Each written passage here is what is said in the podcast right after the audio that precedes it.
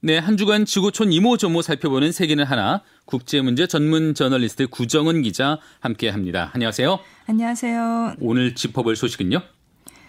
G7 주요 7개국 회의가 11일 개막했습니다. 네. 캐나다, 프랑스, 독일, 이탈리아, 일본, 영국, 미국 이렇게 일곱 나라들의 정상 모임이죠. 이번에 열리는 장소는 13일까지 열리는데 영국 남서부 코너에 있는 카비스베이 해안 리조트라고 합니다. 이번 회의에 눈길이 쏠리는 게 사실 이 행사가 뭐 원래 굉장히 중요한 행사라서라기보다는 미국 도널드 트럼프 대통령 시대가 끝났잖아요. 그리고 예. 조 바이든 정부가 들어서면서 열린 회의라는 점 때문일 텐데요. 이 트럼프 정부 시절에 추락했던 세계에서의 미국 이미지가 급격히 좋아지고 있다. 음. 이때에 맞춰서 요즘 그런 여론조사들이 미국에서 나오고 있습니다. 근데 바이든의 미국이 앞으로 세계를 어떤 방향으로 끌고 가려 할 것인지 이번 회의를 통해서 분명하게 드러낼 거다. 이런 점에서 관심이 쏠리고 있습니다. 네. 이번 G7 회의 그 참가국들이 2년 만에 만나는 자리죠. 원래는 연례 회의인데 코로나19 때문에 작년에 모이지 못해서 이제 2년 만이 된 건데요. 마지막으로 정상들이 모인 것은 2019년 8월이었습니다. 네네. 당시 남서부 그 프랑스 남서부 휴양지에 정상들이 모였는데 분위기는 뭐 좋지 않았어요. 그때 뭐 트럼프의 미국 대 유럽 이 대립 구도가 너무 심했고 음. 그땐 또 뭐 프랑스의 에만, 에마니엘 마크롱 대통령이 뭐 너무 많은 정상들을 부르기도 했고 뭐 이래저래 뭐 좀 어수선했고요. 작년에는 화상으로 회의가 열리긴 했는데 미국 대선이 이제 앞두고 있었던 상황이었고 예. 또 코로나 19에 압도됐기 때문에 특별히 뭐 논의된 내용이 뭐 이렇다 할 게 없었습니다. 근데 그 마지막 회동인 2년 전에 그 프랑스 회동 다음에 그 2년 사이에 이제 그 미국, 영국, 이탈리아, 일본 네 나라의 정상이 지금 새 인물로 바뀌었습니다. 음. 그거 자체도 이번 회의에 좀 주목하게 만드는 요인이기도 하고요. 이전에 그 회, 정상회의가 일종의 좀 그 미국이 분탕질 치는 회의? 좀 그런 성격이었다면은 예. 이번에는 바이든 대통령이 내세운 대로 다시 미국이 주도하는 그런 국제 질서의 모습을 좀 보여주지 않을까 생각이 되네요. 그래요. 새로운 국제 질서를 만들겠다는 이번 회의의 이슈들도 한번 살펴볼까요? 주최국인 영국이 내세운 타이틀이 회복력을 다시 세우자라는 겁니다. 아마도 코로나19 극복 문제겠네요. 예, 그것도 그렇고 이제 또 뭐 앞으로도 계속해서 팬데믹이 올 거다라고 많이 얘기하잖아요. 그러니까 글로벌 대응 체계를 만드는 거, 그다음에 또 코로나19 이후에 경제 회복 어떻게 할 거냐. 그리고 또 다른 주제들이 이제 기후 변화와 생물 다양성, 뭐 자유롭고 공정한 무역, 그다음에 공통의 가치를 옹호한다 이런 것들이라고 이제 미국 쪽에서는 꼽고 있는데요. 공통의 가치 옹호. 예. 예, 팬데믹 대응이나 경제 회복은 뭐 당연히 우선적인 논의 사항이죠. 바이든 정부가 코로나19 백신 5억 개를 구매를 해서 세계 백신 공동구매 프로젝트 그 코백스를 통해서 뭐 저소득 국가들한테 기부하겠다 이번 회의 맞춰서 이렇게 발표를 했잖아요. 그렇더라고요. 예, 코로나19가 퍼진 뒤에 사실 뭐 아시다시피 그 트럼프 정부 세계보건기구 WHO 탈퇴 소동 비롯해서 여러 가지 곡절이 있었는데 바이든 정부가 이번에 백신을 우리가 이렇게 세계를 위해서 대량 공급을 하겠다라고 선언을 하면서 글로벌 보건 협력에서도 미국이 주도하겠다 뭐 이런 뜻을 과시를 한 것 같고요. 음. 기후 변화 문제도 뭐 역시 바이든 정부가 전임 행정부와의 대비를 강조하면서 논의를 주도하겠다 이렇게 누차 선언을 했었고 바이든 대통령이 뭐 한번 화상으로 기후 정상회담 한번 했었죠. 자유롭고 공정한 무역 이것도 역시 트럼프식 보호주의를 폐기하고 음. 뭐 미국의 원래 노선으로 돌아가는 거라고 볼 수 있겠네요. 아까 말씀하신 이슈 가운데 하나는 이게 공통의 가치 옹호도 있었는데 그 공통의 가치라는 게 뭔가에 대한 해석도 분분할 것 같은데요. 이, 이 G7이라는 기구가 한동안 그 러시아를 포함해서 G8이었다가 2014년에 러시아가 우크라이나 크림반도를 병합하니까 이제 다른 나라들이 빼버렸죠. 예. 다시 G7으로 돌아갔는데 이제 그 뒤로는 이 기구에서 뭐 세계에서 가장 부유한 민주주의 국가들의 모임이다. 이렇게 많이 강조를 했어요. 음. 한마디로 러시아, 중국과의 차이를 부각시켜왔던 그러네요. 겁니다. 근데 바이든 정부는 아시다시피 이제 트럼프가 깨뜨렸던 동맹을 복원하는 거 이거를 주된 외교 과제로 내세워 왔고 또 이번 회의가 그 본격적인 무대가 될 텐데 바이든 대통령이 지난 5일 워싱턴 포스트에 기고를 했어요. 중국이 아닌 주요 민주주의 국가들이 21세기의 무역과 기술의 규칙을 써야 한다. 그러니까 동맹을 복원하겠다는 거, 뭐 자유무역을 강조하는 거, 이제 명분은 많지만 결국 중국을 견제하자는 이야기로 받아들여지고 있습니다. 네, 네. 그러니까 미국이 다시 세계 질서를 이끈다. 미국과 중국의 전략적 경쟁에서 우리의 동맹인 민주주의 국가들은 우리 뒤로 줄을 서라? 이런 음. 것으로도 요약을 할 수 있을 것 같습니다. 아, 그런 바이든 대통령 이미 뭐 영국엔 도착했겠고요. 새로운 미국의 질서, 새로운 미국이 이끄는 그 국제 질서를 좀 꾀하자면은 이번 일정이 대단히 좀 바쁠 것 같아요. 9일 영국에 도착했습니다. 이제 첫 해외 순방지죠. 대통령이 된 뒤에. 네, 그 영국 방문에서 가장 먼저 한 얘기도 미국이 돌아왔다였습니다. 미국이 돌아왔다. 예, 첫 일정이 영국 내 미군 장병들을 상대로 연설한 거였는데 미국이 돌아왔다. 민주주의 국가들은 가장 힘든 도전들에 대응하기 위해서 우리와 협력할 것임을 이번 회의에서 그들이 보여줄 거다. 음. 바이든 대통령이 G7 정상들과 첫 만남 한 다음에 뭐 영국 왕, 여왕 등 왕실과 만나는 행사가 잡혀 있고 그 다음에 G7 본격적인 회의에 참석을 하는데요. 이 스케줄을 보니까 직접 참석하는 세션들이 주제로 보면 뭐 회복력의 복원, 열린 사회와 경제, 외교 정책, 그 다음에 보건과 건강 섹션, 세션, 그 다음에 기후 세션 같은 것들입니다. 회의가 끝난 뒤에는 벨기에로 이동을 합니다. 그러니까 네. G7 회의 참석뿐만 아니라 일종의 유럽 순방인데요. 그러네요. 북대서양조약기구 나토 회원국들과 정상회의를 하고요. 여기서 조금 관심 집중되는 것은 레제프 타이프 에르도안 터키 대통령과의 만남입니다. 워낙에 트럼프 대통령하고 가까웠던 사람이잖아요. 음. 그래서 브뤼셀의 나토 사령부에서 만난다는데 이제 뭐그 터키가 사실은 나토의 회원국 중에 뭐 유, 일한 이슬람 국가다라고 하고 이 중동 관계에서 그동안의 지렛대 역할을 해왔었는데 어떤 얘기가 나올지 좀 궁금하고요. 그 뒤에 바이든 대통령은 이제 브뤼셀에서 유럽연합 EU 집행위를 방문을 하고 또 EU 정상회의에 참석을 합니다. 바이든 대통령의 발걸음 유럽연합 정상회의에서 끝나는 게 아니라 러시아 푸틴 대통령과도 만나죠. 굉장히 중요한 일정이죠. 네. 16일에 스위스 제네바로 이동을 해서 푸틴 대통령하고 첫 정상회담을 합니다. 두 사람이 처음 만나는 거네요. 예.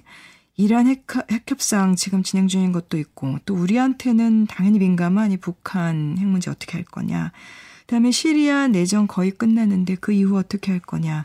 그다음에 요즘 러시아가 계속해서 이제 북극권에 뭐 깃발이 꽂는달까요? 그래서 거기도 또 갈등 많은데 이 북극 문제 어떻게 할 거냐. 음. 그 다음에 군축, 이 무기 통제 문제. 이게 중요한 현안들이 굉장히 많습니다. 많습니다. 예. 근데 그럼에도 불구하고 어떻게 보면은 가장 중요한 것은 한안의 이슈에 대해서 어떤 이야기들이 나오는지도 중요하지만 결국은 회담의 분위기가 가장 중요할 것 같아요. 예. 두 정상이 앞으로 어떤 관계로 갈지 한마디로 뭐 케미가 맞을지 이번 버락 오바마 행정부 시절부터 계속돼 왔던 미국과 러시아 간의 대립을 조금 누그러뜨리려고 할지 이런 것도 좀 살펴봐야 될 것 같아요. 바이든과 푸틴 사이의 첫 탐색전 성격도 될 것 같은데 글쎄요, 뭐 구정 기자가 전망하기에는 그 분위기 어떻게 될 것 같아요? 그리 좋을 것 같지는 않습니다. 예. 그 러시아의 그 미국 대선 개입, 뭐 지난번 선거, 그 전번 선거에서도 계속 얘기가 나왔잖아요. 그리고 그 러시아의 그 인권 변호사 알렉세이 나발리 수감 같은 거, 이 바이든 정부는 인권 문제를 굉장히 중시하겠다라고 얘기를 해왔잖아요. 예. 뭐 이런 여러 가지 좀 악재들도 있고. 이 분위기를 예측할 수 있게 바이든 대통령의 일정도 짜였습니다. 앞서서 그 영국 도착해서 이제 미군들 상대로 연설을 했다고 말씀드렸는데 연설한 장소가 서포크에 있는 로열 공군 기지라는 곳입니다. 음. 2차 세계대전 이래로 뭐 영국에 있는 기지지만 사실 미군이 계속 써왔어요. 예. 근데 냉전 시절에 이 핵 경쟁의 주축이었던 미군 전략공군사령부의 기지처럼 쓰였던 곳이고, 그러니까 말하자면 푸틴 대통령을 만나기 전에 바이든 대통령이 러시아와의 이 오랜 숙적 관계를 좀 상기시키는 장소를 골라서 연설한 것으로도 볼 수 있습니다. 이 장소에도 상징적인 의미가 있네요. 예. 그러면서 또 이 연설에서 바이든 대통령이 이 러시아와의 정상회담에 대해서 뭐라고 설명을 했냐면 푸틴 대통령이 알아야 될 것을 내가 알려주겠다. 음. 러시아 정부가 해로운 활동에 관여를 한다면 미국은 강력하게 대응하겠다. 뭐 미국과 유럽뿐만 아니라 민주주의 국가들의 주권을 침해하면 결과가 뒤따를 것임을 분명히 전하겠다. 어, 네, 만나기도 전에 경고인가요? 예, 그렇죠. 기선제압부터 하고 들어가는 건데 사실 이번 정상회담을 먼저 제안한 것은 바이든 정부 쪽이었습니다. 네. 네, 그렇지만 이제 강력하게 러시아에 경고 메시지를 던지기 위한 회담이다. 뭐좀 이런 태도인 것 같고요. 이 트럼프와 그 푸틴 대통령 뭐 브로맨스 참 여러 가지 말이 많았잖아요. 맞습니다. 그 미국이 푸틴 대통령한테 끌려다닌다. 뭐 비판 미국 내에서도 굉장히 많았는데 바이든 대통령은 그런 것들하고 뭐 확실하게 선을 그으려고 하겠죠. 더 의식적으로 그럴 것 같아요. 예. 그리고 또 러시아가 나토 정상회의도 많이 눈여겨 볼 거예요. 이 나토가 뭐 냉전 시절의 집단 안보 체제잖아요. 근데 뭐 냉전 끝난 다음에 각국이 뭐 분담금 안 낸다 그래서 역대 미국 정부가 계속해서 유럽국들에 이제 불만의 표시를 해왔죠. 근데 어떻게 보면 사실 이게 냉전의 산물이기 때문에 나토의 존재 의미 자체가 크게 줄어들었고 그래서 뭐 이번 세기 들어와서는 러시아를 겨냥한다기보다는 그 미국의 그 대테러전의 동맹 노릇을 더 많이 해왔거든요. 최근 몇 년 사이에 러시아와 서방 사이 갈등이 좀 심해지면서 다시 또 이제 나토 역할이 뭔가 이런 문제가 제기됐는데 네. 바이든 대통령이 이번에 나토에 어떤 역할을 요구하고 또 러시아와의 관계에서 어떻게 선을 그을지는 굉장히 중요한 문제겠죠. 아, 지금 열리는 이제 G7 회의와 연관된 그 배경이 되고 맥락에서 이어질 수가 있는 그 세계의 주요한 현안들이 참 이렇게 많은데 팬데믹이든 기후 변화든 결국은 이게 국제적인 협력을 통해서 문제를 풀어 나가야 되는 거잖아요. 그렇죠. 그런데 중국 또 러시아와 대립하면서 G7 국가들만 모여서 그들끼리 이런 문제들을 해결할 수 있을까 싶기도 해요. 그러니까 그것이 어떻게 보면은 이 G7 회의를 바라보는 회의론의 이제 근본적인 회의론일 수 있을 텐데요. 네. 2018년 기준으로 보면은 이 일곱 나라의 구매력 기준으로 보면 GDP가 세계 전체 생산의 한 32%. 음. 적은 비중은 아닙니다만 사실은 계속해서 줄어들어 온 것도 사실입니다. 근데 물론 여기에다가 뭐 유럽연합이 기본적으로 또 참석을 하고요. 다른 나라들도 많이 들어가기 때문에 뭐 세계 경제에서 차지하는 비중이 결코 낮지는 않죠. 근데 이 부자들 잔치 이렇게 비아냥거리는 사람들이 적지 않잖아요. 네. 실제로 존재 의미가 많이 퇴색했다 이런 지적이 나온 지 오래됐습니다. 음. 이 G7이 출발한 거는 1970년대예요. 근데 그때 1976년에 일곱 나라가 처음으로 모였는데 사실 원래 출발이 냉전 시절에 좀 발전된 자본주의 국가들의 모임 성격이었습니다. 음. 근데 그때부터 그 유엔이라는 국제 기구가 있는데 국제 사회의 합의를 모으고 이제 여러 과제에서 공동 대응을 하기 위한 기구가 있는데 잘 사는 나라들, 힘센 나라들끼리 모여서 이 소수의 그룹이 국제 문제를 논의하고 이끌려고 하느냐 이런 네. 비판이 많았고요. 또 이제 세계 경제가 주된 논의 사항이라고는 했지만은 이거 자체가 굉장히 한계가 많았습니다. 그럴 수밖에 없는 게 20세기 후반부터 경제 축이 아시아로 많이 이동을 해갔잖아요. 근데 일본 한 나라가 뭐 G7에 들어가 있긴 합니다만은 결국은 중국을 빼놓고 경제 문제를 논의할 수 있느냐 이거 근본적인 문제죠. 그렇죠. 그리고 또 2008년 미국발 금융위기, 그다음에 2010년, 2012년 이 사이에 벌어진 이 유럽의 재정 금융위기 이런 것들 결국은 그동안 이제 선진 경제라고 했던 미국과 유럽의 이제 약점을 드러냈고 그러면서 G7의 힘이 많이 빠졌 많이 빠졌죠. 그러면은 지금 이런 국면이라면 G7 입장에서도 우리끼리를 강조하거나 편가르기 하기보다는 오히려 더 많은 나라들을 좀 포괄하는 쪽으로 그렇게 운영 방향이 좀 맞춰져야 되는 거 아니에요? 그런 논의도 실제로 없지 않았습니다. 특히 이제 1990년대 말 이제 우리가 잘 알고 있는 이 아시아 금융위기가 있었잖아요. 이제 그때 세계 전체 영향을 미치는 걸 보면서 이게 G7만의 논의로는 안 되겠다 해서 만든 게 G20, G20이에요. G20도 생겼고. 예. 근데 그게 논의가 좀 느슨해지는 측면이 있었고요. 여러 음. 나라들이 이해관계가 다른 여러 나라들이 들어가다 보니까. 그러다가 러시아, 중국하고 갈등이 깊어지니까 이제 G20에는 그 나라들이 다 들어가 있거든요. 그러니까 이걸 회피하게 되고 다만 G7보다는 조금 늘려보자. 그래서 얘기가 나오는 게 이른바 D10입니다. 아, 예. 네. 트럼프 대통령 같은 경우는 그 2018년에 사실은 미국의 그동안의 입장과는 전혀 상관없이 본인의 친소 관계 때문에 러시아도 부르자 이렇게 얘기를 했었어요. 네. 그래서 뭐 이제 근데 다른 나라들이 거부를 했고요. 이제 그러다 보면까 이제 뭐 러시아와 중국을 빼려고 민주주의 국가들이 모이자라고 얘기한 게 이제 영국이 먼저 이제 나서서 제안한 게 D10입니다. 예. 그러니까 기존 G7에다가 한국, 인도, 호주를 참여시키자는 거죠. 이번 회의에도 한국, 인도, 호주 그리고 남아프리카 공화국까지 합해서 이제 초청국으로 이제 참석을 하잖아요. 네네. 근데 여기다 뭐 브라질을 넣자는 얘기도 있고 하니까 이게 뭐 D10이 될지 G11이 될지 G12가 될지 뭐 이거는 모르지만은 어쨌든 확대해 가는 방향으로 가고 있고 그러니까 한국이 들어갈 거는 일단 확실해 보입니다. 음. 이제 다만 이게 지금 국면으로 봐서는 중국이나 러시아를 견제하자라는 걸 바탕에 깔고 있는데 예. 이제 지적하신 대로 그렇게 해서 글로벌 현안에 효과적으로 대응하는 게 가능한가? 기후 변화를 얘기한다면서 중국 빼고 가능한가?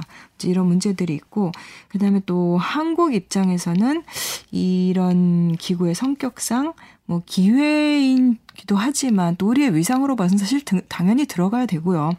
근데 동시에 또 양날의 칼이 될 그런 우려도 이제 없지 않기 때문에 뭐 신중하게 좀 이렇게 검토해봐야 되는 그런 사안일 수 있을 것 같아요. 예.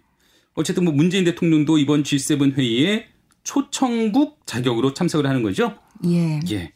어, 뭐 G7이 됐든 뭐 D10이 됐든 어, 책임감을 갖고 그런 나라들이 좀 더 나은 세계 질서를 위해서 머리를 맞대서 더 나은 결과를 논의의 결과를 도출해냈으면 좋겠습니다. 오늘 말씀 여기까지 듣도록 하죠. 감사합니다. 지금까지 국제문제 전문 저널리스트 구정은 기자와 함께했습니다.